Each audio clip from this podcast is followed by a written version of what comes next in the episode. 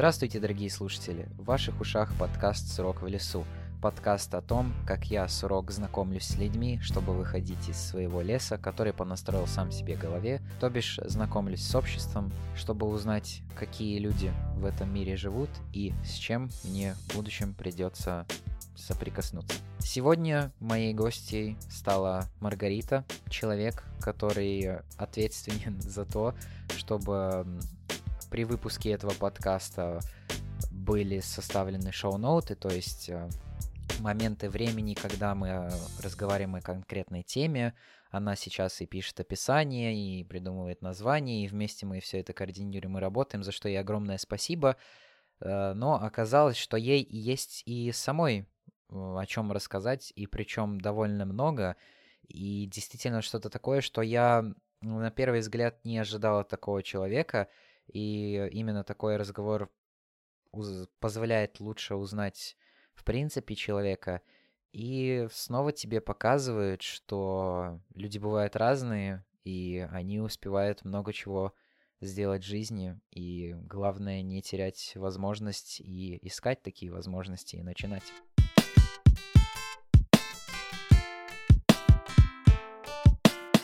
А, меня зовут Маргарита, мне 26 лет, учусь на магистратуре. Мое главное увлечение это языки, а именно те языки, которые я знаю. Я знаю французский, испанский, понимаю итальянский, украинский, белорусский, английский. А, и мне очень нравится также психология. Мне очень нравится изучать людей, их анализировать.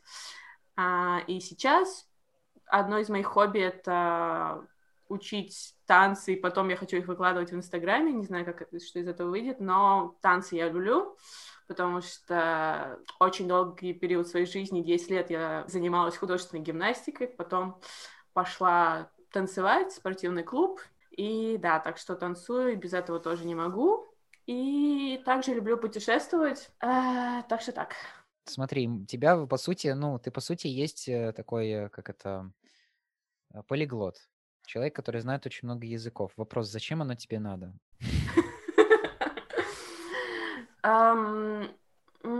Я считаю, что знать языки — это большая возможность. Ты никогда не узнаешь человека, на самом деле, какой он есть, если ты будешь говорить с ним на третьем языке, например.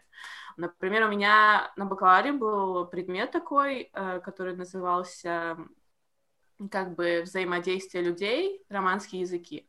И идея была в том, что каждый человек может говорить на своем языке из, например, романской группы и понимать друг друга, потому что это меняет многое. Конечно, типа, когда я всем говорю, сколько языков я знаю, все таки вау, тебе так повезло, так круто. Я говорю, это действительно круто, но это очень сложно на самом деле, потому что у тебя все эти языки перемешиваются. Когда я начала изучать итальянский э, во время бакалавра, то у меня он перемешался с испанским.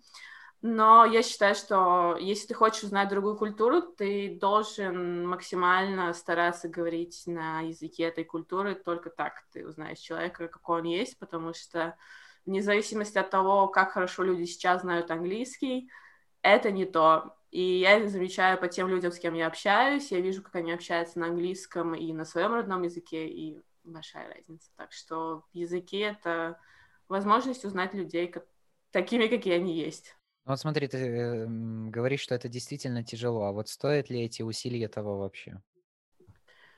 Я считаю, да, потому что когда ты знаешь мало языков, ты ограничен. Ты ограничен не только кругом общения, ты ограничен какой-то информацией, ты ограничен тем, как ты можешь развиваться. Ты развиваешься как-то очень-очень узко. А когда ты знаешь языки, у тебя возможностей на самом деле миллион. Помимо знакомства с людьми, также работа, какие-нибудь проекты, писать. У тебя есть очень много возможностей, которые ты получаешь, зная хотя бы один иностранный язык. Вот, конечно, сейчас все говорят о том, что вау, знать английский достаточно. Нет, это недостаточно. И еще мне кажется, что языки мне помогают чисто персонально. Мне кажется, что когда я разговариваю на тех или иных языках, у меня даже, ну, я меняюсь кардинально. То есть, например, на русском я более серьезная, как и на английском, в испанском, ну, блин, я все время ржу, э, смеюсь, как бы, ну, во французском то же самое, то есть мне это даже кажется, что во мне, типа, есть... Я могу быть разной за счет того, что я говорю на разных языках, мне кажется, это стоит того, я не говорю, что там надо сидеть, зубрить целыми днями, но научиться говорить с людьми, понимать информацию, это не так сложно, это очень просто, особенно когда ты знаешь, например, английский, ты легко изучаешь то же самое испанский, либо если ты знаешь французский, ты легко изучишь испанский, итальянский, так что это все взаимосвязано, и это очень легко, и просто многим кажется, что это очень сложно, на самом деле нет. Как говорится, только надо начать, и потом уже да. все пойдет. Я вот как раз просто хотел тебе возразить а, о том, что не думаешь ли ты, что условные там переводчики и разные приложения а, и подобные сервисы, которые позволяют тебе переводить именно устную речь э, человека напрямую на его родной язык, что это может как-то это заменить, и что надобность в этих языках как бы отпадает. Но, а, по сути, как мне показалось, ты уже сама ответила, и этот ответ заключается в том, что ты как бы, ну, можешь лучше прочувствовать человека, лучше с ним познакомиться, да. лучше понять его, его культуру и в целом как э, ту страну, в которой он живет. Да, и опять же, мне кажется, когда, например, э, человек хорошо говорит на том же самом английском, он опять же становится, ну, как бы, смотря на каком уровне он еще знает тот же самый английский. То есть, э, например, для испанца, когда он говорит на английском, для него, ну, он сужает его максимально, потому что английский он более формальный по сравнению с испанским. То есть, да, ты узнаешь человека, но это немного будет искажение, это немного будет другая версия все-таки, потому что все-таки человек сразу же перестраивается, думает, что он говорит, потому что, ну, то есть в своей родной речи ты вообще особо не думаешь, что ты говоришь, ты говоришь и говоришь. Когда ты говоришь на иностранном языке, то ты прям вот, да, ты прям думаешь, что сказать, и все, это уже как бы искаженная реальность, ты уже другой, в принципе, персонаж, по сути дела. Угу. Uh, смотри, мы когда с тобой разговаривали о том, а, что мы могли бы обсуждать в подкасте с тобой, ты сказала, что ты хотела бы рассказать отдельную историю о том, почему ты решила поучаствовать в подкасте. Да. А, вот. А, это мой второй опыт подкаста. Первый как раз был в Испании, когда я поехала туда учиться а, по Erasmusу на полгода, и я поняла, что на самом деле это нереально круто, потому что, конечно, ты никогда не знаешь, кто тебя послушает, сколько людей, но ты первое знакомишься с людьми, и второе, ты видишь себя со стороны. Даже если это аудио, там у меня было аудио и видео, но если это даже аудио, ты себя потом слушаешь, и мне кажется, ну, это, это нереально. То есть ты себя видишь немного со стороны, как ты говоришь, как построена твоя речь. Я думаю, таким образом даже можно научиться, как правильно говорить на самом деле. И почерпнуть свои недостатки. Мне очень нравится анализ не только других людей, но и себя. Поэтому я решила, что в этом есть польза в любом случае. Несмотря на то, сколько человек послушает, для тебя пользы очень много. Да, то есть не, не только для слушателей, но и в том, но также и для самой тебя, как бы. Интересно, я, кстати, да, не. И об этом именно с такой перспективы, извини, я сейчас договорю, а, с такой перспективы, что ты как-то можешь посмотреть на себя, потому что, ну, типа, если ты там где-то участвуешь, то, кстати, тоже вопрос, э, большинство людей скорее будут стрематься там даже себя слушать, не то чтобы смотреть на себя, и прям вот так это превозмочь, и, не знаю, заставить себя это сделать, это, ну, не так легко тоже. Да, это очень сложно, на самом деле. Я до сих пор не могу послушать до конца тот подкаст, а, но я отрывками слушала, что я говорю, как я выгляжу. А, я думаю, что люди стесняются просто услышать свой голос или увидеть себя со стороны, но это нужно делать, иначе, иначе не будешь никуда расти. И также можно побороть таким образом стеснение, потому что мне кажется, что главная проблема, что люди, что в аудио, что в видео формате, они стесняются, что они что-то не то скажут, они будут выглядеть, звучать глупо. И таким образом ты еще больше с стеснением, так что плюсов уйма. Ну, я как человек, который уже множество часов аудио смонтировал, помолчу о том, насколько там приятно или неприятно слушать свой голос. Если сказать вкратце, то а, слушать его не то чтобы приятно или неприятно, а, но для скорости и удобности я ускоряю аудио, чтобы Мгм. монтировать было еще быстрее. И тем более через ту программу, которую я монтирую, когда я ускоряю аудио, она этот голос автоматически делает таким, как бы похожим на бурундука, знаешь, с этим писком. И тогда прям Да. вообще самый кайф. Ты, ты как бы не воспринимаешь, что ты это говоришь, ты там сам все это отдаленно смотришь над содержанием и так далее, а свой голос ты как-то вообще не оцениваешь уже тогда. А, Смотри, ты как раз-таки начала говорить о том, что у тебя был опыт э, Эрасмуса недавний в Испании. А, Вот расскажи об этом чуть подробнее. Как ты туда попала? Почему ты решила туда вообще съехать? И как это все получилось в такое время? А, как? Ну, получается, я закончила бакалавр э, французской филологии, где я выучила испанский за 4 года. И э, я подумала, что я хочу на магистратуру испанскую. Ну, то есть я не попала на бакалавре в Erasmus, как я хотела, на полгода, потому что оценки у меня были не 7,5 средние, а чуть ниже. И я подумала, что если я, попа... я хочу попасть на магистратуру, на испанскую, чтобы поехать в Испанию. Вот, как бы это была такая цель, типа попаду, не попаду, если попаду, то я еду, без вариантов. И э, на самом деле было тяжко в плане того, что я до конца сентября должна была понять вообще, я еду или нет, потому что учеба начинается в Испании в последнюю неделю сентября, и было все очень стрессово, потому что, ну, в середине сентября я не знала, еду ли я. Потому что, да, потому что пандемия, конечно, не отменили Erasmus, сейчас и проекты не отменяют.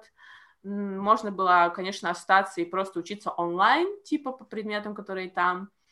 Ну, и, конечно же, сложность была в том, что как добраться до Тудова, прямых рейсов нет.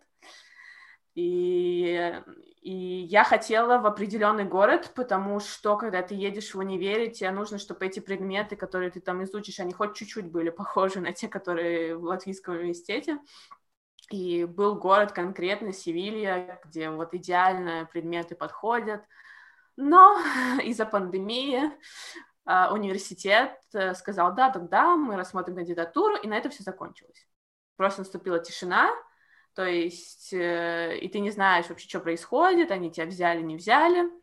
Вот. И мне сказали, что, ой, знаешь, там есть у тебя один вариант, короче, поедешь туда, типа, Ваядолит, я такая, вообще, где это, без понятия, конечно же, я такая, ну, это же Испания, да, и я такая, ну, ладно, если возьмут, они сказали, да, приезжайте, и таким образом, конечно, конечно, было страшно немного ехать, потому что, ну, на тот момент в Латвии было так тихо, вроде так особо не так много заболевших.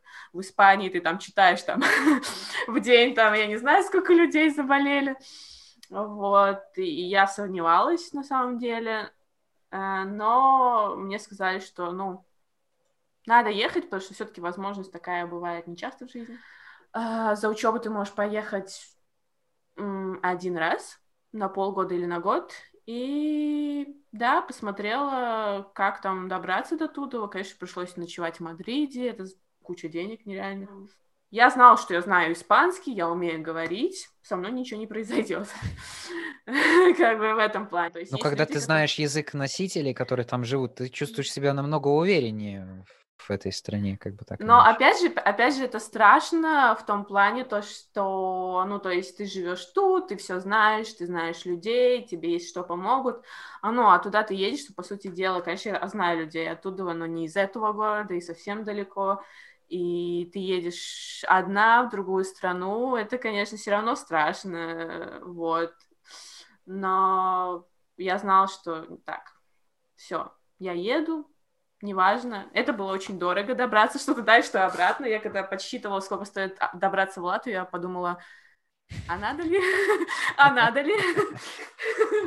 Потому что, ну, извините, так для сравнения, а, прямой а, рейс Рига-Мадрид в хорошие времена может стоить 90 евро.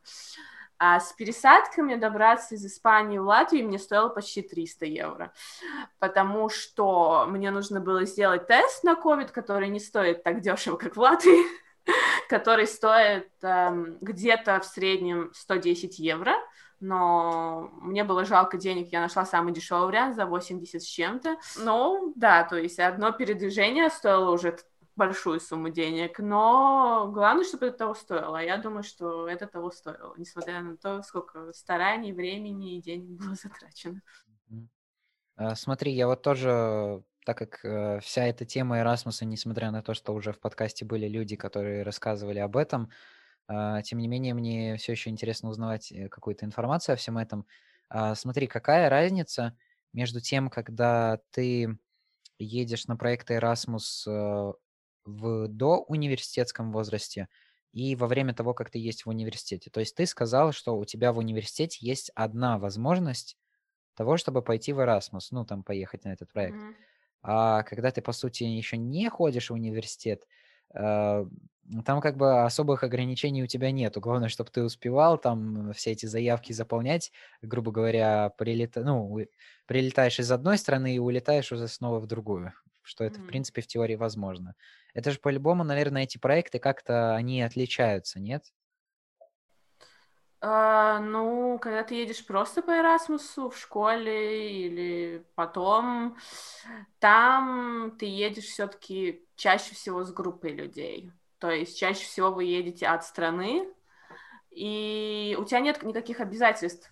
А, когда ты едешь в универе, во-первых, тебе нужно попасть. То есть, если сейчас на проекты молодежный Erasmus легко попасть, там, ну, написал мотивационное письмо, или, то тебе нужно, чтобы тебя еще выбрали, чтобы чтоб у тебя были хорошие оценки, чтобы э, тебе нужно написать мотивационное письмо очень серьезное, почему ты должен туда поехать и это все рассматривается, какие у тебя оценки, есть ли у тебя долги, нет ли у тебя долгов, и, и опять же, ты не можешь просто поехать, там, не просто взял, потусил, как э, в Эрасмусах, это чаще всего потусил неделю-две, программа, все весело, тебе нужно учиться, тебе нужно заключить контракт, по которому ты покажешь, что вот, я этот семестр учился, у меня были такие-то предметы, я ходил, тебе нужно получить оценки, тебе нужно чтобы потом вернуться, чтобы эти оценки одобрили, что ты не просто фигней страдал семестр или год, то есть у тебя есть ответственность, что ты должен вернуться и показать, что ты учился, что ты там делал,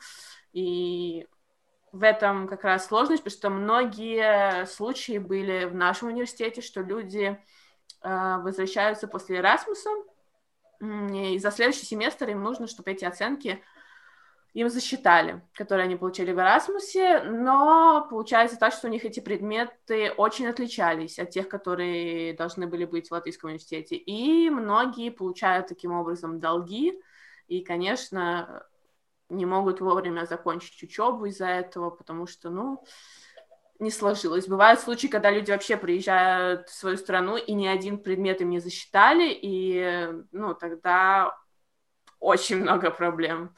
Поэтому многие просто даже не рискуют поехать, хотя есть эта возможность, потому что они боятся, что они вернутся, и будет очень много проблем с этим. Потому что программы действительно отличаются, и предметы тоже.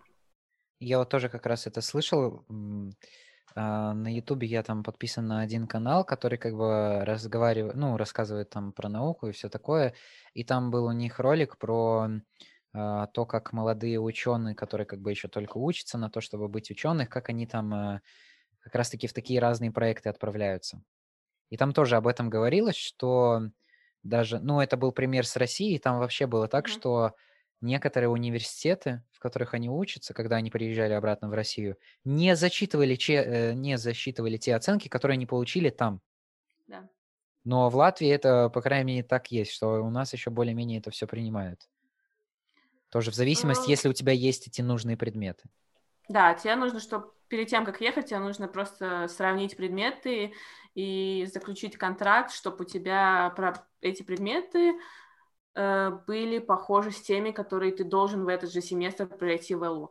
Там есть такой момент, что э, в Латвийском университете есть категория предметов А и Б, И, э, по-моему, категория А — это те предметы, которые должны максимально быть похожи в твоем Эрасмусе. Вот.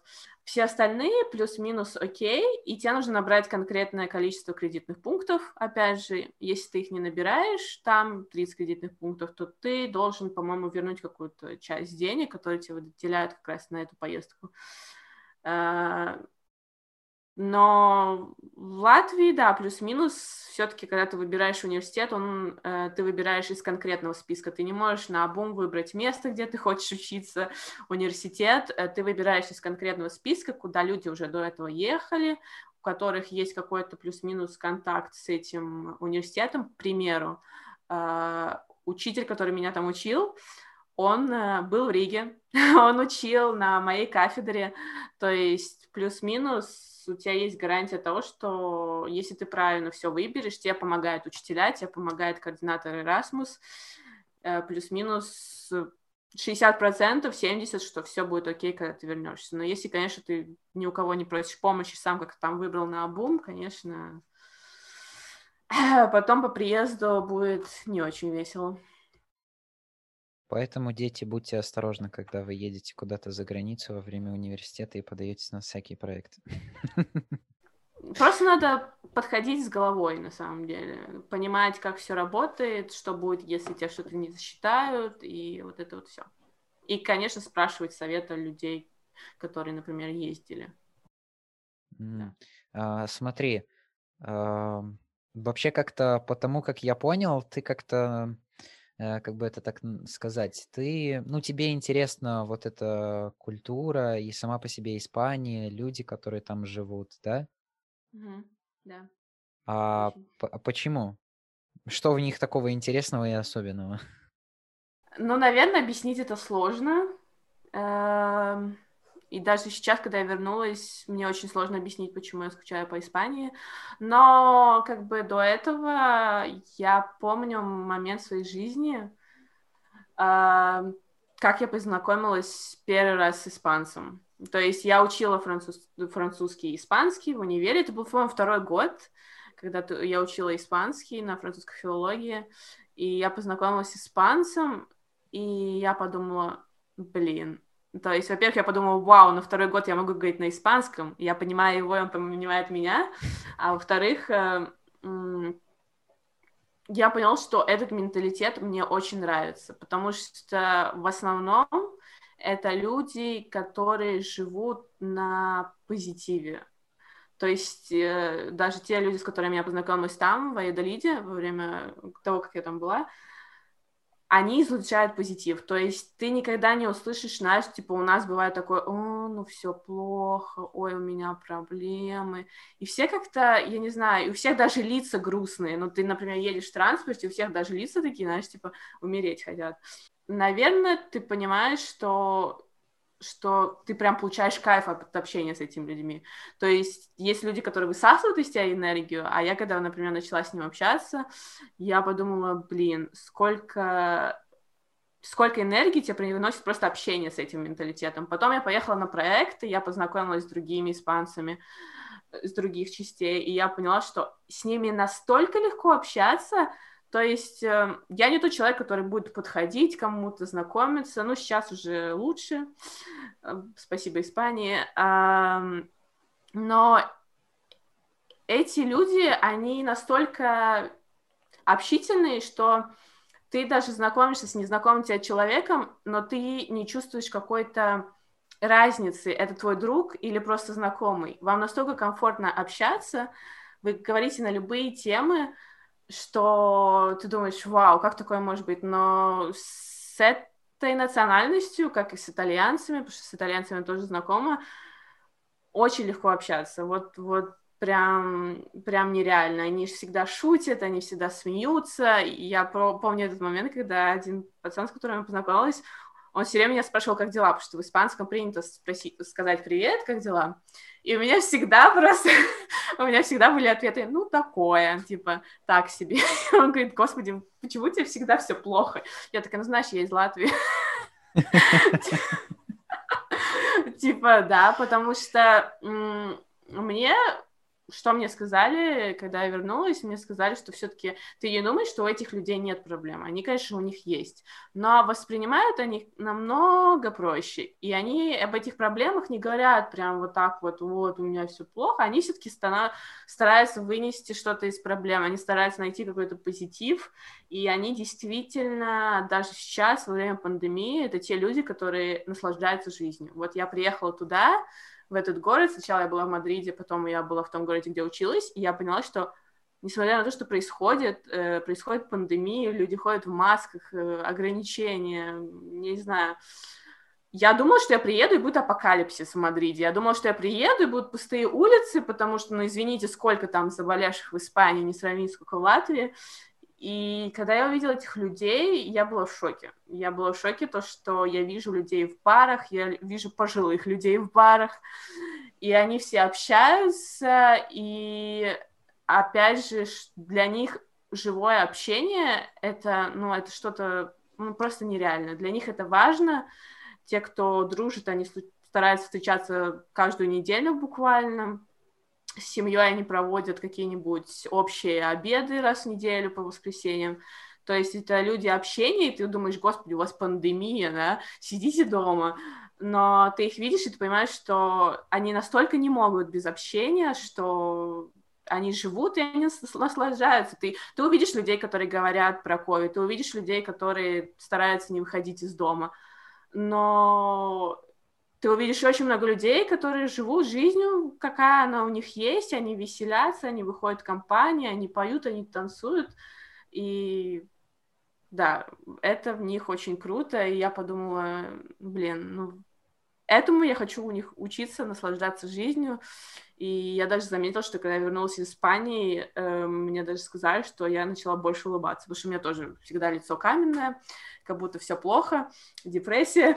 А, и да, поэтому как бы испанцы и Испания это Туда нужно съездить, когда ты, может быть, не турист, потому что к туристам все-таки особое отношение. Просто съездить туда как обычный человек, и тогда ты поймешь, что, ну, блин, с ними общаться это тебе даже не надо искать тему для разговора, тебе просто достаточно сказать привет и, и все.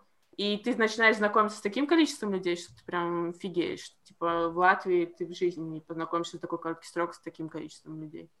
Не считаешь ли ты, что когда люди настолько открыты к новым знакомствам, что это как-то, как бы это так выразиться, что, эм, что тебя как-то могут использовать, что ты как бы не знаешь человека до конца, он пытается проникнуть э, к тебе как, с какими-то хорошими намерениями и что-то там тебе как-то помочь, возможно, но вот, эм, ну что это как-то небезопасно. Интересный вопрос. Я на самом деле об этом не думала. А, но у меня есть такое то, что я на испанском говорю достаточно свободно, но мне кажется, то, что все равно у меня есть какие-то моменты, на которые я не буду разговаривать. Например, э, когда я общалась в Испании с людьми, эти люди могут про свою личную жизнь рассказывать, про какие-то такие вещи. Я об этих людях буду знать больше, чем они обо мне. Поэтому в данном случае для меня это как бы эм, я себя чувствую безопасно, потому что я столько не рассказываю. Если есть какая-то возможность рассказать, я расскажу. Э, ну, и опять же, большинство, мне кажется, они особо не навязывают свою помощь, они прям не лезут к тебе в душу. Они просто располагают с ними общаться, потому что у них есть там, они там могут сказать, ой, ты так красиво говоришь на испанском, ну, какой-нибудь такой комплимент, так бы выраз... можем выразить, сказать. Да, они могут располагать к тому, чтобы общаться, но прям что им нужна прям твоя личная информация, нет. И опять же, ты рассказал, не будет ли человек прям держать это прямо у себя в голове и прям, все, я знаю этого человека прям детально. Единственное, что, да, меня напугало то, что я познакомилась с одним, с одним парнем э, чисто через WhatsApp, и он, наверное, фигел с меня с того, что он рассказывает, а я просто ничего не рассказываю, потому что я не хочу рассказывать. И ты, единственное, что для меня тут вопрос не безопасности, а, а вопрос того, что ты знаешь слишком много об этом человеке. Ты знакомишься с человеком, и за неделю ты знаешь уже пол его жизни из серии. Ну, то есть э, для меня это, думаю, господи, почему я об этом человеке знаю больше, чем он обо мне? Потому что... Но просто еще, что я поняла, то, что у этих людей нет стеснения. Для них нет каких-то запретных тем. Есть темы, где их бомбит, там, политика, феминизм, испанских парней феминизм бомбит, ты скажешь слово феминизм, и все, понеслась, э, потому что для них это такая больная тема, у них нет стеснения, поэтому они говорят на любую тему, они тебе расскажут про семью, они тебе расскажут про все, потому что для них это будет нормально, для них это будет нет, это не личная информация, они это могут рассказать почти там каждому встречу. Но опять же, опять же, я поняла то, что кажется, что эти люди хотят о тебе много знать, и ты о них. На самом деле, они тоже выбирают, кому что рассказывать, на самом деле. То есть это кажется, что, ой, да, они такие общительные, но нет, нет. Они тоже выбирают, кому они что рассказывают, и тоже подходят к этому с головой, так что, в принципе, я считаю, что нет никакого страха, и все, в принципе, безопасно, и все зависит от того, что ты рассказываешь, и что если человек хочет поделиться, я подхожу с такой теорией, если человек хочет поделиться на этой информацией, пусть делится. Если не хочет, пусть не делится, как бы все очень просто. Я знаю, что я не буду говорить об этом, об этом, об этом, потому что не хочу. И, и все. Ну да, знаешь, когда человек настолько открыт к тебе, он как будто ждет, чтобы, ну, ты ответила ему да. тем же. И если ты ему не отвечаешь, то все, как бы пошел как бы гулять. И больше с тобой разговаривать не будет. Но и то он с тобой такой информацией поделился, потратил свое время, свои ресурсы, и как бы какую-то лишнюю информацию, возможно, плюс один человек знает. Это да, это да. Но мне кажется, что мне говорят многие люди просто, что я вызываю доверие, потому что я не, не вызываю впечатление, что я пойду там кому-то что-то рассказывать, и поэтому людям хочется поделиться. Конечно, я через какое-то время тоже рассказываю какие-то там личные моменты, но я не буду это рассказывать человеку, с которым буквально познакомилась. Я, я просто не смогу, мне просто будет неловко, например, рассказывать. Им это, им это окей, потому что для испанцев нет стеснения. Я им все время задаю вопрос, ну, ты типа не стесняешься говорить об этом? Они говорят, а что стесняться? Я такая, да не, ничего. А, как бы, ладно. то есть в этом, в этом наше отличие, то, что, что у меня есть темы, на которые я не со всеми разговариваю, а у них есть то, что, ну, скажу и скажу. Может быть, это еще даже проверка в каком-то смысле, потому что они же тебе выкладывают не только позитивную информацию, они рассказывают о себе очень много вещей, где ты можешь увидеть человека даже с недостатками. И в каком-то смысле даже мне подали такую идею, я говорю, вот, ну, я тоже удивляюсь, как можно рассказывать столько, как можно, например, был случай, то, что люди через неделю знакомства решили то, что, о, пошлите тусить кому-то домой. И я такая думаю, извините, конечно, я, может быть, странная, но если бы я кого-то позвала к себе на квартиру или в дом, у меня была бы первая мысль, я не знаю этих людей, а вдруг они меня обкрадут? Ну, как бы, может быть, это странно, но для меня вот был бы вот такой момент. То есть, да, может быть, я бы пошла на какую-то тусовку, если бы там, например, были мои друзья, которых я знаю, но вот так, что человек такой через нее, эй, ребят, пошли тусить. И я такая, окей, но поскольку это принято, в них это заложено, и то они таким образом проверяют людей, то есть сразу же вываливая на человека кучу информации, сразу же общаясь с ним, видясь, там, провести какую-нибудь тусовку, они таким образом очень быстро узнают человека и потом уже выбирают, общаться с ним или, или не общаться. У нас это происходит дольше, мне кажется. У нас, когда ты знакомишься с человеком, ты очень долго его не называешь другом. То есть через какое-то время это происходит. Ты очень долго не будешь ему рассказывать про свою семью, ты не будешь звать его в гости, потому что, ну, у тебя будет страх. У них это происходит очень быстро, поэтому в Испании есть такие проблемы, то что очень много разводов, э, и все вот это как раз из-за того, что них все происходит очень быстро.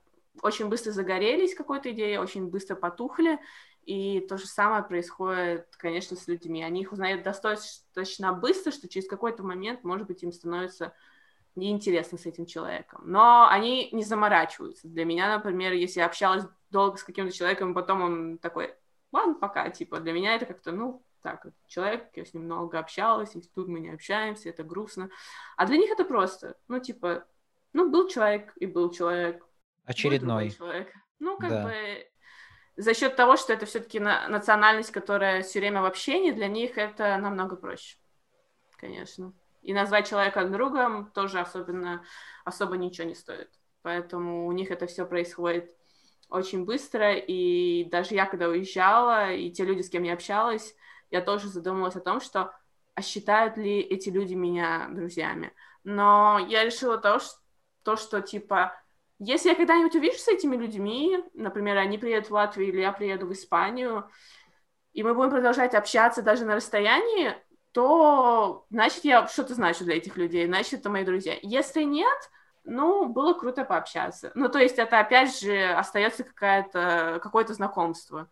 Все равно это может быть человек, который работает в какой-то компании, или у него есть какие-то знакомые, и, в принципе, даже если вы не друзья, ты можешь потом обратиться за помощью, потому что в 90% случаев, даже когда у меня были проблемы, я писала просто в группе Эрасуса, там, где были испанцы, и даже незнакомый человек в 90% случаев тебе готов помочь, если он может, он тебе поможет, поэтому все равно ты, в принципе, ничего не теряешь.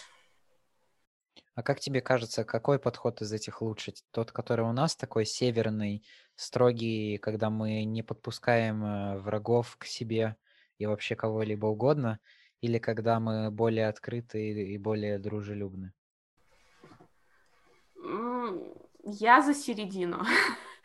Мне кажется, что да, что Опять же, подпускать это страшно. Мне кажется, у нас, мы из-за того, что мы северные, нам страшно подпускать людей незнакомых. Мы очень быстро складываем свое мнение о других людях. Я это прям в себе тоже заметила, когда я там была. И вообще, что я в жизни очень часто думаю, ой, вот это мне человек не нравится, все, до свидания, типа, с ним общаться не буду, типа, зачем тратить время? А, но я думаю, что нужно подходить с тем, что не быть какой-то букой, который, типа, надо вытягивать из тебя информацию, с тобой надо знакомиться, человек там пытается с тобой познакомиться, а ты такой, привет, типа, не заинтересован. Нужно стараться все-таки коммуницировать, а, потому что ты никогда не знаешь, вдруг в жизни этот человек тебе как-то поможет. Как бы не станет твоим другом, но, может быть, это хорошее знакомство, поэтому, конечно, ты можешь проверить человека. Потом, может быть, какая-то ситуация в жизни произойдет, и ты человека сможешь проверить. Но плюс-минус стараться с людьми контактировать и контактировать даже с, с разными людьми. Потому что у меня, конечно, в Испании у меня не было особо вариантов с кем общаться, с кем нет. То есть, как бы там я выбирать особо не могла. Поэтому, да. И, и аккуратненько, то просто в целях, наверное, какой-то, возможно, безопасности, аккуратно понимать, что ты рассказываешь человеку, но все-таки быть дружелюбным и, и контактировать, потому что никогда не знаешь, как вы потом в жизни когда-то стыканетесь, на самом деле. И, может быть, он тебе поможет, может быть, ты ему поможешь. У меня всегда так, что когда я езжу на проекты, маленький Erasmus, я всегда всех зову в Латвию, и такая думаю, ну, наверняка никто не приедет. Вот, и я не знаю, когда их посетю, но последний раз сложилось так, что через год проекта мы даже не общались с этими людьми, две девчонки, украинки, приехали такие, мы в Риге, типа, давай, я была в шоке. Но, но опять же, да, это вроде незнакомые те люди, потому что там проект был буквально 4 дня, но опять же, это человек, который живет в другой стране, ты тоже точно так же можешь приехать в другую страну, он тебе может помочь чем-то, и, ну, и ты не будешь одинок, у тебя будет какая-то поддержка. И я думаю, что всегда нужно думать об этом, то, что каждый человек, которого ты встречаешь, он тебе как-то может помочь, и ты ему можешь помочь. Ты не будешь один совершенно, потому что все-таки когда ты встречаешь совершенно незнакомых людей, тебе намного сложнее, чем когда ты встречаешь людей, которых, ну, хоть как-то ты там где-то с ним познакомился. Я вот тоже просто могу от себя добавить, что за вот этот год, который был, то есть э, в, в прошлом 20, ну, 20 год, так как я начал во всей этой деятельности участвовать в молодежной организации, в журнале, и это было как будто просто две разных жизни для меня. То есть а, раньше я был таким закрытым и ни с кем особо не разговаривал.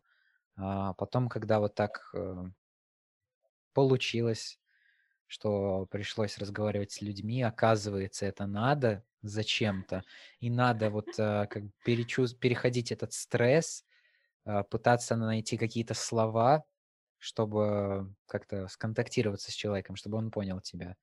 Но оно того стоит, потому что, как ты и сказала, не знаешь, как это тебе человек может помочь, а, куда он тебя в итоге может привести, что классно в итоге может произойти. И, в принципе, так как мы люди, существа социальные, а, общение для нас очень важно. Ну, просто, может быть, не, не все люди это понимают. Мне кажется, у нас еще очень многие стараются найти свой круг общения и общаться только в нем. Потому что это легче, и тебе не нужно стараться, чтобы с кем-то познакомиться. Но когда ты уже едешь в другую страну, как бы у тебя нет выбора. Либо ты будешь сидеть один, и у меня, например, не было выбора, потому что я ехала одна от Латвии. То есть, да, приехали те же самые итальянцы, которые жили вместе, тусили вместе, приехали французы, а когда ты едешь один, если ты все-таки хочешь эм, познакомиться с кем-то, то у тебя нет выбора. Ты знакомишься, кто бы это ни был. У меня даже был один чувак, с которым я умудрилась через WhatsApp поссориться раза так два. Как бы а, поссориться, помириться и еще раз поссориться, да? Ну, типа этого, потому что человек меня просто с самого начала начал выбешивать, я думала, господи, в жизни не буду с ним общаться, но в чем прикол? Этот чувак, ему принадлежит э, агентство путешествий.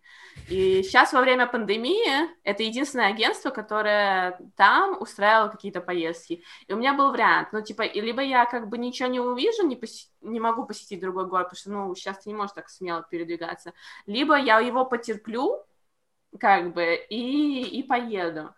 И сначала я думала, господи, я не поеду, потому что меня просто выбешивают с каждого слова. Вот, потому что, видите ли, он на меня наехал на тему того, что я высказала свое мнение в его группе, и он такой, одно дело, типа, что-то знать и с уверенностью говорить, другое дело, типа, высказывать свое мнение. Я была в шоке, когда тебе незнакомый человек пишет в WhatsApp лично такой, типа, из серии, что ты тут высказываешь свое мнение, я, я была в шоке, меня это выбесило. Ну и потом я поссорилась с ним второй раз, потому что он ответил, что он не может ответить на мой вопрос, но в итоге я с этим агентством путешествий два раза съездила. Вот, и даже вторую поездку меня этот человек не выбесил. Я подумала о том, что, ну да, в принципе, всегда очень просто увидеть какой-то косяк в человеке и просто такой, все, я не общаюсь. Но как я недавно где-то услышала, что люди, с которыми мы знакомимся, это типа наши зеркала. И чаще всего, когда тебя что-то раздражает в человеке, значит, это тоже есть в тебе. И я подумала о том, что нельзя ставить крест на человеке, когда тебе что-то не нравится, потому что да, тебе может что-то не нравится в человеке, но в человеке не может быть только плохое, в нем есть и хорошее. Просто, просто нужно быть терпеливее. Я просто по своей натуре не такой терпеливый человек, но вот во вторую поездку, в которую я поехала только из-за того, что его коллега меня прям уговаривала, потому что я думала, господи, я не хочу туда ехать, я его слышу голос, мне, ну, прям, мне прям раздражает. Но я поехала и подумала, господи, если бы меня никто не уговорил поехать в эту поездку, я, я бы горы не увидела. И поездка была настолько шикарная, то, что я нормально общалась с человеком, никто ни с кем не поссорился, и как бы все классно. Так что тоже иногда надо быть просто терпеливее, и стараться в людях тоже видеть хорошее, потому что, ну, ну, не все люди плохие, вообще плохих людей очень мало, если они вообще есть. Просто нужно быть терпеливее, а не сразу же говорить, что нет, с этим я не хочу, общество мне не нравится.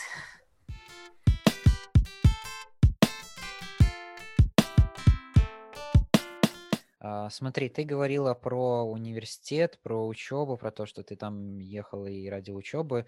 А, сейчас ты учишься в латвийском э, университете, так, да? В магистратуре, да. Да.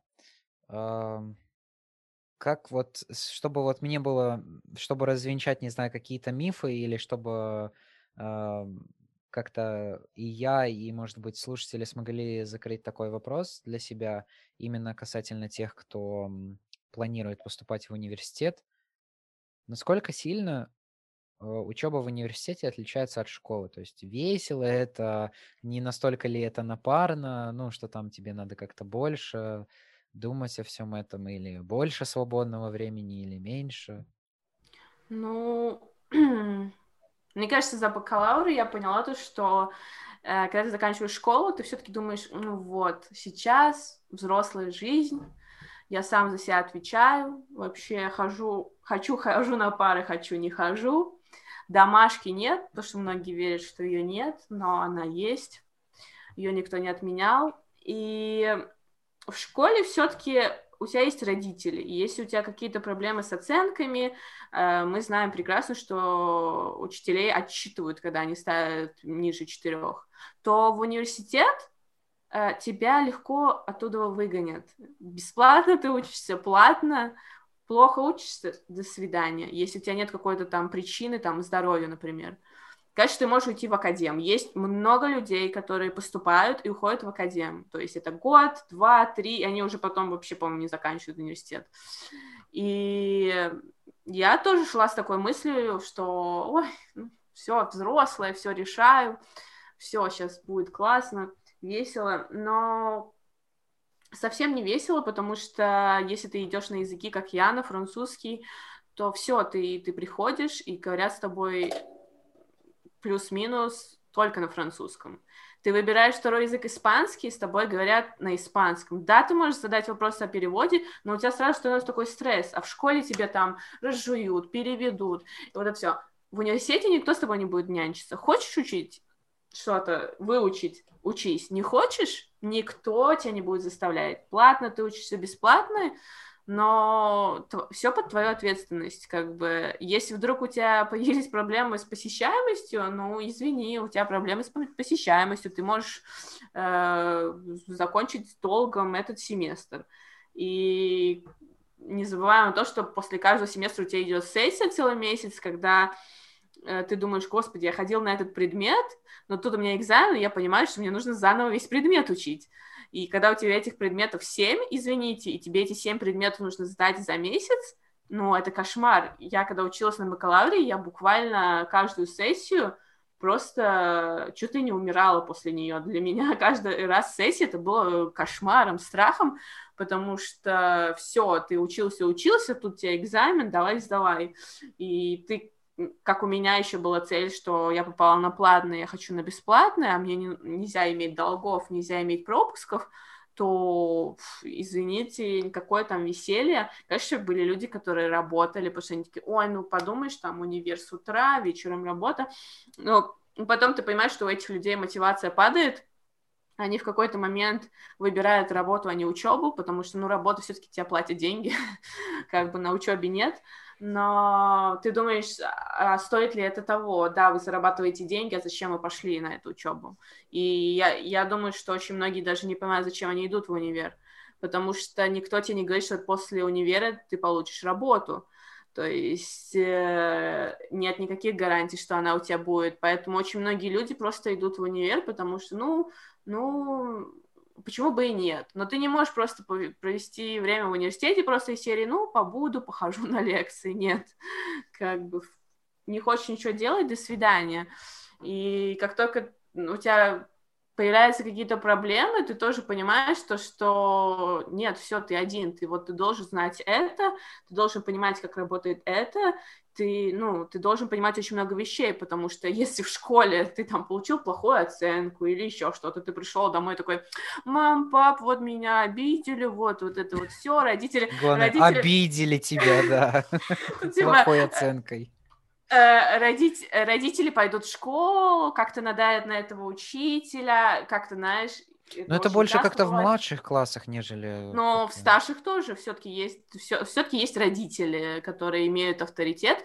А в университете, пожалуйста, решай свои проблемы сам.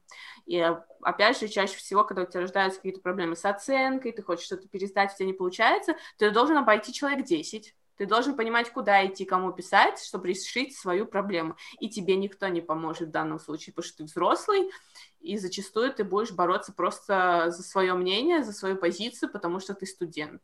И э, чаще всего учитель будет 90% случаев прав, потому что этот учитель будет иметь э, кучу образований, но ты как студент, если ты пришел, я считаю, что если ты пришел, то если у тебя рождается какая-то проблема, ты должен ее решить. Ты должен обойти 10 человек, но решить, продолжать учиться, потому что одно дело, когда ты пришел просто так, и вдруг тебе что-то сказали, такой, ай, нафиг, уйду оттуда. Другое дело, когда ты пришел с какой-то мотивацией, как у меня, то, что я люблю французский язык, я хочу на французскую филологию. Но через 4 года я подумала, господи, как я не умерла после этих 4 лет, потому что это было очень сложно, и с первого семестра ушло очень много людей, потому что тех, кто остались, спасала, наверное, любовь к языку. Тут это единственное, что спасало, потому что иногда у тебя не выдерживают нервы, тебе иногда кажется, что это все слишком быстро происходит, слишком быстро заканчивается семестр, слишком много ты, ты должен знать, и, конечно, стресса, мне кажется, хватает. И, как я знаю, как другие люди, которые учатся на языках, то же самое. Ты должен учиться, с тебя требуют очень много знаний. Ты не можешь просто, просто тусоваться там по ночам в баре и с утра пойти на лекцию. Может быть, кто-то может, но не на, не на языках уж точно. Ну, вот э, это хорошо на самом деле, потому что действительно, мне кажется, среди молодых людей есть вот этот миф именно о том, что университет это начало новой тусовочной жизни, когда ты там бесконечно как-то тусишь, отдыхаешь, ничего не делаешь. И, ну, у тебя там учеба есть, ну, это а, второстепенно, не так важно. Нет, ну, может быть, для людей, которые, не знаю, знают предметы на 9-10, может быть, они могут себе так позволить. Но если у меня не было 9-10, э, конечно, я учила французский с 5 класса по 12, э, но это совсем другой уровень то, как подают информацию в университете, там намного больше информации тебе подают вообще за семестр, и поэтому нет, если ты не вундеркин, то как бы особо ты не, не отдохнешь. Конечно, ты можешь отдохнуть, но потом ты понимаешь, что это тебя аукнется, ты будешь сидеть и учиться. Что вообще такое сессия и как вот эта учеба в университете отличается, как она происходит там? Ну, сессия это когда ты сдаешь экзамены по всем предметам, которые изучал семестр, в зависимости от того, сколько у тебя предметов, бывает 4, бывает 7. А, в начале у тебя достаточно мало предметов, но у тебя очень много лекций, на бакалавре у тебя лекции с понедельника по пятницу, по-моему, у тебя один выходной есть, но ты как бы нон-стопом изучаешь где-то 3-4 предмета, и в конце на сессии ты сдаешь экзамены. Если на магистратуре экзамены могут быть презентация, сдача работы, то на бакалавре это экзамены письменные, устные, ну, в зависимости от, от учителя. Поэтому ты не можешь просто как в школе, там, абы как э, знать предмет. Нет, у тебя есть э, сессия два раза в год, и тебе нужно стараться, особенно если ты хочешь учиться бесплатно, тебе нужно стараться получить выше, выше четырех. И очень часто поначалу все очень борются за общий рейтинг, за среднюю оценку, у кого будет средняя оценка э, выше по предметам, у кого ниже. А что это дает, то, что ты выше рейтингом кого-то? Uh, ну, в Латвийском университете есть ротация, и если ты поступил, у тебя средний балл был 8-9, э, по-моему, через год происходит ротация. И если есть люди, которые учились на платном, у них нет долгов, и они начали учиться очень хорошо, у них хороший балл, по сути дела, они могут э, сделать так, что кто-то вылетит с бюджета и попадет на платное, а тот, кто был на платном, попадет на, на бюджет. Поэтому, ну и опять же, не знаю, как на других программах, но есть стипендии, и тоже люди стараются получить хоть какую-то стипендию, когда очень хорошо учатся. А, то есть а таковых э, контрольных во время семестра нету, есть именно только этот экзамен раз в два года? А, это зависит от учителя, хочет он делать контроль или не хочет. Есть какие-то... Есть это предмет, как у меня была французская грамматика, там было очень много тестов, там очень было домашней работы. Но все-таки сейчас где-то 60% твоей оценки финальной зависит... Э, э, тоже зависит от учителя, но чаще всего этот экзамен имеет очень большой вес. 60% или 70% может иметь э, значение именно твоя оценка за экзамен, и 30% это будет, например, средняя за все те работы, домашки, которые ты делал. В Испании это еще хуже, потому что там, э, в принципе, нет домашних работ. Там есть что-то ты можешь сделать, но не особо на оценку. И тогда, когда у тебя сессия, твоя финальная оценка зависит только от твоей финальной работы или экзамена. И там это намного сложнее. У нас еще, ладно, ты там, если ты... У нас еще есть учителя, которые, ой, ну вот он ходил, но экзамен сдал, сдал так себе, но это как-то повлияет на оценку, потому что, ну, посещаемость очень часто э, тебе играет в плюс. Но как бы в Испании все-таки все было намного хуже финальная работа решает все, решает твою оценку. Конечно, ты можешь пересдать, но сам факт. Тут плюс-минус, если э, учитель захотел, то он, конечно, делает так, что, что во внимание берется даже как работал человек во время семестра. А тогда почему ты учишься в Латвии, а не в Испании? У меня никогда не было, на самом деле, мысли учиться за границей. Сейчас, конечно, она появилась.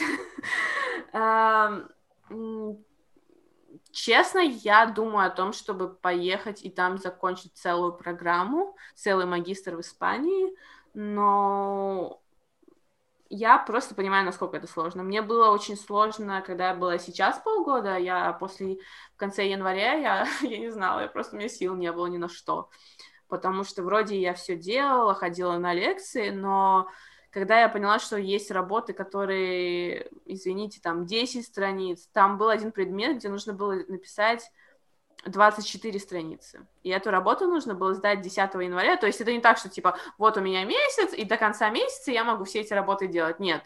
Учитель захотел в первую неделю января получить финальную работу, тебе все, первая неделя января ты сдаешь эту работу, и вот 24 То есть ты это должен сделать в течение недели?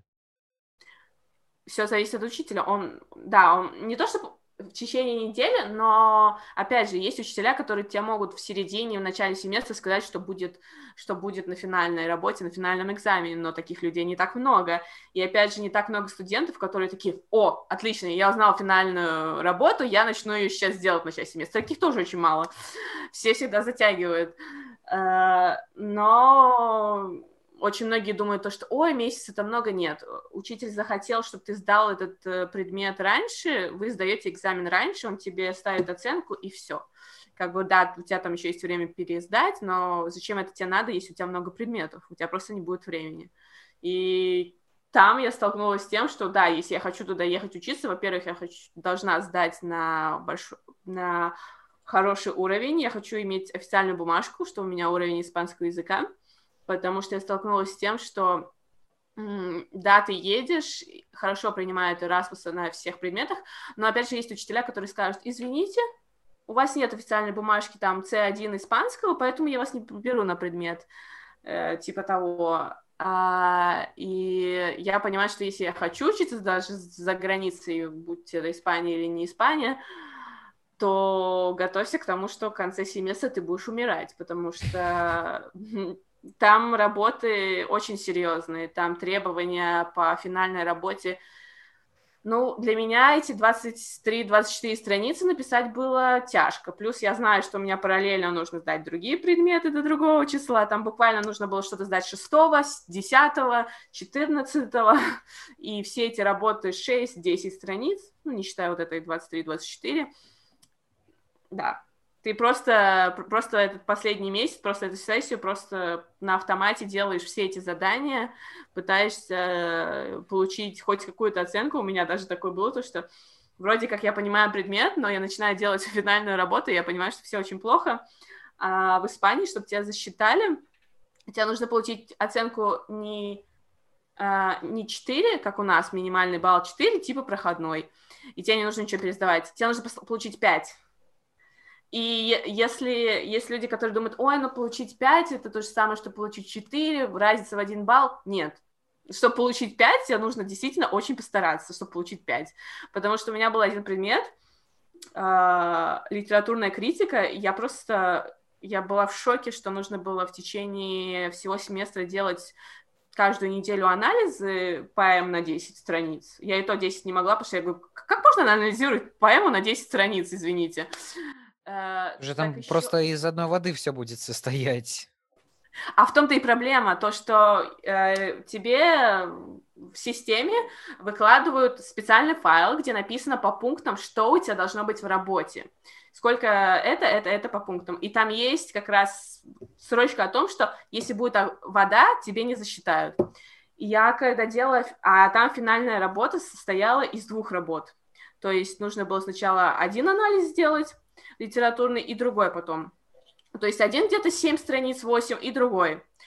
Я просто молилась, чтобы мне поставили хотя бы 5, потому что я понимала то, что я, я не знаю просто, что писать. И, и плюс еще в том, э, плюс для учителей, но минус для тебя, то, что, во-первых, это все проходит через э, программу по плагиату, то есть, если ты используешь цитаты, то ты обязательно должен указать страницу и автора, если ты это не сделал. Или даже если ты чуть-чуть изменил предложение, это все равно плагиат. Я помню, у меня был случай, мне сказали, что у меня очень много плагиата. Я такая, что, где, где когда? Э, и я просто молилась, чтобы получить 5, потому что там по этому предмету человек 5 или 6 получили где-то 3,6, 4 с чем-то. То есть э, получается, что все эти люди, которые не получили 5, они все не сдали этот предмет. И им этот предмет остается, и потом в течение семестра они должны заново сдать этот предмет. И я думаю, господи, как я им сочувствую. И я понимаю, что если я поеду туда на таких правах, как все остальные, потому что когда ты едешь Erasmus, есть учителя, которые, ну да, ей, наверное, все-таки сложно, она там одна в, в нашей стране, а это не ее родной язык, и есть такие учителя, которые так снисходительно тебе даже могут оценку повыше поставить, то если ты туда поедешь как человек э, наравне с другими, никто тебе не будет делать поблажки, ну то есть логично, что оценки высокие получить будет намного сложнее, потому что, например, эм, тут э, даже как получается, тут ты идешь на магистратуру, например, как у меня получилось, все учителя, которые мне преподавали на бакалавре испанский, они мне преподают на магистратуре, то есть это уже субъективное мнение о тебе, ну, например, хорошее впечатление, и ты, это как-то влияет, конечно же, и на оценки, и оценки у меня такие хорошие на магистратуре, выше, чем на бакалавре, то, конечно, там я понимаю, что за границей, где-то там это уже не сработает, и там ты будешь до последнего рвать, чтобы хотя, хотя бы пройти предмет и его не пересдавать. В этом, в, поэтому все-таки тут это немного легче. Ну вот смотри, я просто могу что от себя добавить, то, что я лично изучал, а, что, допустим, в той же Англии, куда я как бы хочу пока думаю поступать, а, как раз-таки в том, что Преподаватели намного дружелюбнее к ученикам из-за границы, особенно из-за границы. И насчет именно тех коренных жителей я особо, ну, до конца не знаю. Но я знаю то, что они действительно готовы делать какие-то поблажки, что они спокойно и нормально принимают какие-то вопросы. Если ты что-то не понял, если ты там хочешь как-то переспросить, уточнить, если у тебя есть там какая-то резк, ну, веская причина, по которой ты не можешь сдать тот или иной проект или какую-то работу, то там тебе как-то поймут и примет это все. Главное, чтобы ты это сдал. Поэтому бывает по-разному. Мне кажется, это, это поначалу, честно говоря. Когда ты, когда ты уже какое-то время проучишься, ты уже будешь как, как, как все, тебя уже будут воспринимать на равных. Поначалу, мне кажется... Да, Но это как младшие классы и старшие. Да, типа этого. Потому что, например, э, тоже, когда мне спрашивали, ну, как ты там э, в Испании, как ты общаешься с людьми, учеба и так далее, э, я вижу разницу между тем, как относятся к людям, которые, например, знают язык хуже, чем я, и как относятся ко мне, потому что из-за того, что я знаю язык очень хорошо, ко мне относятся плюс-минус на равных. То есть, и это мне, конечно же, нравится, то, что ко мне нет особого отношения как к иностранке, потому что очень часто бывает такое, то, что если ты плохо говоришь на языке, то, то люди стараются перед тобой выглядеть немного лучше, они тебе, ну, снисходительны с тобой.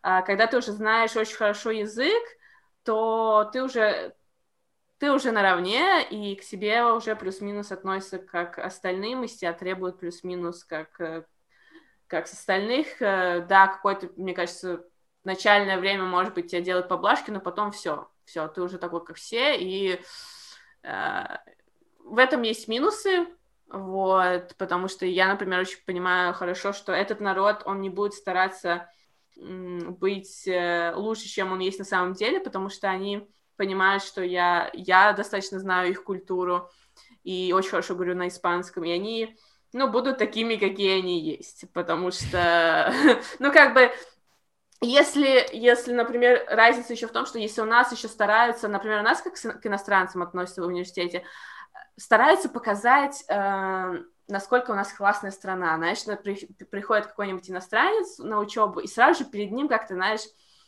учитель себя ведет по-другому и старается как-то показать, что вот у нас классно, знаешь, вот это вот, ну, надо показать, чтобы было хорошее впечатление и все такое, то я понимаю то, что поскольку я говорю плюс-минус, как они, на таком же уровне знаний, нет, никто не будет перед тобой э, показывать, ой, какие мы классные, никто не будет э, как-то стараться тебе угодить никто. И тебе могут сказать порой такие фразы, что ты будешь в шоке, что тебе их сказали. Но ты понимаешь это только из-за того, что ты уже ты уже не особенный. Когда ты, когда ты иностранец, только приехал, ты особенный, но потом ты уже не особенный, ты такой, как все. Конечно, люди привыкают ко всему со временем. Mm. А, смотри, а, значит, ты вот как раз упомянула, что ты учишься, ну, на языки, там, на французский, потом выбрала испанский. А, как ты это выбрала? И насколько ты была уверена в своем выборе? И боялась ли ты то, что ты совершишь неправильный выбор, и это повлияет на, на всю твою жизнь? Такой серьезный вопрос. Когда я заканчивала университет, вернее, бакалавр, я знала сто процентов, что я иду на, на испанский, потому что я такая, нет, я хочу магистрскую испан... испанский, потому что я хочу потом преподавать испанский и как-то связать свою жизнь с испанским. С французским было немного иначе. В пятом классе я начала в школе изучать французский, он мне очень понравился. Я помню, в старших классах я была единственным человеком, который делал домашние задания. А, ходила еще параллельно на курсы французского но я думала между журналистикой и французским направлением, потому что писать мне тоже нравится, но я понимала то, что, ну, пойду я на эту журналистику. Ну, потому что я еще до этого ходила на бесплатные курсы журналистики, где вела девушка, которая закончила журналистику в ИЛУ, я подумала, ну, пойду я на эту журналистику. Ну, отучусь я 4 года. Ну, как бы и что? Из серии. Как бы журналистов так или иначе много. Журналисты это даже больше как хобби чаще всего. Это очень сложно найти хорошую работу, я считаю, в этой сфере. И я подумала, что если это будет французский, э, когда ты выбираешь язык, у тебя есть шанс не только как-то пробиться в своей стране, но опять же пробиться в другой стране. И когда ты выбираешь этот французский пример, ты понимаешь, что да, ты можешь что-то не найти в Латвии, но ты можешь поехать за границу, и французский язык тоже имеет вес э, в мире, и там найти эту работу. Или, или какая-то работа, на которую ты захочешь устроиться, твоим преимуществом будет знание этого языка. И если ты смотришь с этой точки зрения, выбираешь, и все. Но я думаю, что если бы я не любила французский язык, то, скорее всего, я бы очень быстро ушла бы из Латвийского университета, потому что было очень сложно учиться 4 года. Это была борьба каждый год, каждую сессию, каждый семестр буквально. Как бы, если бы я не, не любила французский, я бы, конечно, не смогла доучиться. Поскольку я его очень любила, я понимала, что, несмотря ни на что, надо закончить, то да. Но я колебалась между журналистикой и французским. А с испанским я такая, все, я хочу по учебе в Испанию, попробую подать на магистратуру, если попаду, то первый пункт я подаю на Erasmus, чтобы попасть в Испанию, потому что до этого я была в Испании только один раз, мы ездили с Young Folks Travel с Сашей Морозовым буквально на 4 дня, и я подумала, нет, если поступаю на магистратуру, испанский мне очень нравится, мне он дается легко, мне легко общаться с людьми, то я иду и сразу же, буквально сразу же еду. При любой возможности сразу же. Вот. И mm. когда заканчиваю, я думаю, то, что после магистратуры э, будет... Э, что бакалавра очень мало, что после магистратуры, конечно, возможностей будет больше, чем после бакалавра. Ну, а каковы возможности ты эти видишь? Ну, ты с одной из них ты сказала, что преподавать язык. Я сейчас ездила в Испанию и подумала, что помимо преподавать есть на самом деле не только переводы, потому что да, переводы можно заменить машинным переводом, есть, есть устные переводы, то, что мне тоже, в принципе, интересует, но с языками ты можешь пойти, в принципе, в любую сферу, просто твоим преимуществом будет знание языка. Например, можно пойти в тот же самый туризм. Например, чем мне нравится туризм, то что э, тебе не нужно заканчивать э, высшее образование, чтобы работать в туризме. Я думаю, то, что поскольку мне очень сложно э, сфокусироваться над чем-то конкретным, и мне нравится все по чуть-чуть, то я могу и преподавать, например, через Skype, э, и параллельно, не знаю, вести какие-нибудь экскурсии, то есть, ну, как бы, чтобы у меня были такие разные варианты, чтобы мне не было просто скучно, потому что, конечно, просто уйти и работать учителем, я вижу людей, которые работают учителем, не сказать, что им прям нравится, скажем так. мягко говоря, потому что люди как-то загоняются, они начинают ненавидеть своих учеников, ненавидеть все. Я хочу, если я стану учителем, то быть каким-то таким мобильным учителем.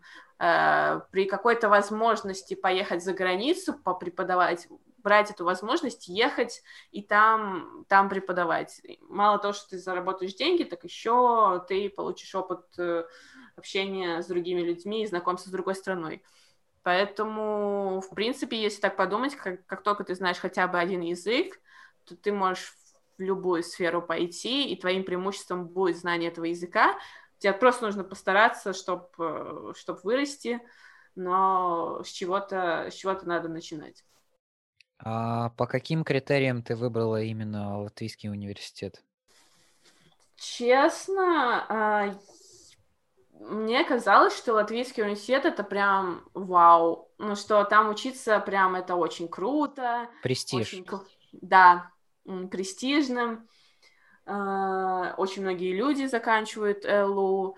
Да, в принципе, в принципе, из-за этого. Нет, я думала еще о Балтийской академии, но там были какие-то проблемы с ней, потому что все-таки ЛУ — это государственное учреждение, как только это частное, ну, там немного все по-другому. Я общалась с людьми, которые заканчивали другие места. Конечно, есть РТУ, есть еще места, где учиться, которые полугосударственные, получастные. Но все-таки, да, ЛУ, он не только в Латвии считается престижным, он и занимает какое-то место в рейтинге по европейским университетам. То есть, в принципе, конечно, когда ты устраиваешься на работу, не факт, что у тебя спросят твой диплом, но если ты скажешь, например, что у тебя есть диплом Латвийского университета, для многих людей за границей, в принципе, это что-то будет значить.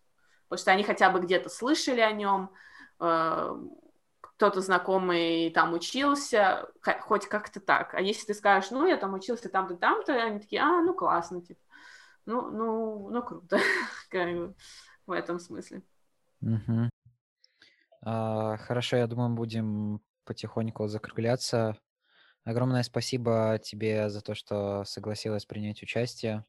Мне было очень интересно послушать именно про в плане менталитет людей, про вот эту разность, про вот эту культуру, про университет. Как бы больше, больше уверенности, наверное, теперь у меня после этого разговора есть как-то в себе. Но посмотрим, как э, все сложится в будущем. Да.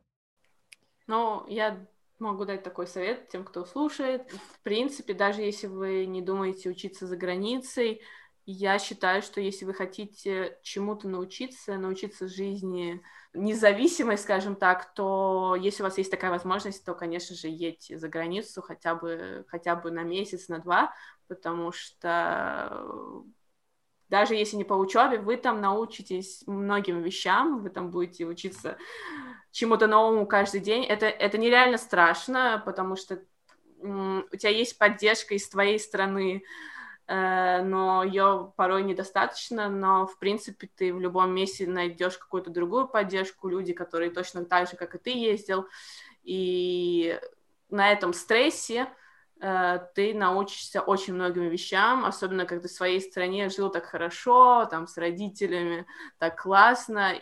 В другой стране ты научишься очень многим вещам, и только ради этого, даже если это будет неудачный опыт, даже если это ничего не даст, только ради этого стоит ехать ради персонального роста, да. И это все того стоит, и переживания, и эмоции, негативные, положительные, это это колоссальный опыт, и советую каждому попробовать, потому что это действительно возможность выйти за пределы твоего выдуманного прекрасного мира, где ты общаешься с кем хочешь, и все у тебя прекрасно. А, тогда на этой ноте будем прощаться. Mm. Спасибо всем, кто слушал. Спасибо тебе. Да, пока. Пока.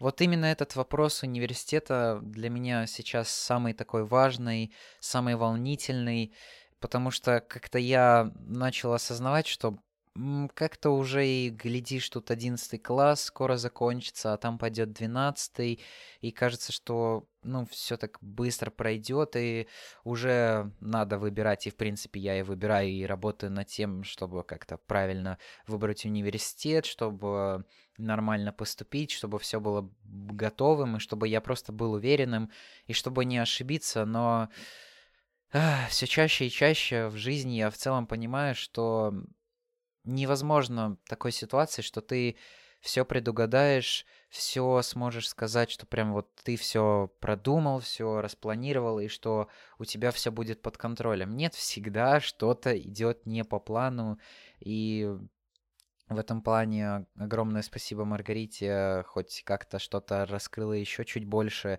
и эта картина именно такой университетской, более старшей жизни становится все более и более явной, и я считаю, что и вам она была так или иначе полезна, потому что действительно вопрос университета, он порой, э, порой как будто кажется, и скорее всего частично так и есть, что именно этот выбор он повлияет на твою дальнейшую жизнь, на ее какое-то течение, на то, что с тобой произойдет дальше.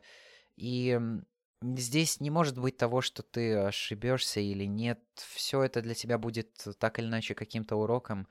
И поэтому надо просто учиться, познавать, понимать, изучать и принимать решения. Огромное вам спасибо за прослушивание этого выпуска. Надеюсь, он вам действительно поможет сделать какой-то правильный выбор и быть более уверенным в жизни и, возможно, более скептически относиться к людям или, наоборот, быть к ним более открытым. В любом случае, спасибо вам, что вы слушаете, и я буду очень благодарен, если вы расскажете об этом подкасте своим друзьям, если вы поделитесь, если вы оставите отзыв в Apple Podcasts. Это все поможет распространению этих знаний и в целом хоть чуточку, но все-таки улучшить жизнь всего нашего человечества. Напоминаю, что этот подкаст выходит специально для молодежного журнала Voice, и я вам рекомендую посмотреть, почитать статьи, которые там выходят. И теперь это возможно сделать и в аудио, и их послушать непосредственно, поэтому смотрите, слушайте, читайте и оставайтесь на связи. Спасибо вам еще раз, удачи и пока.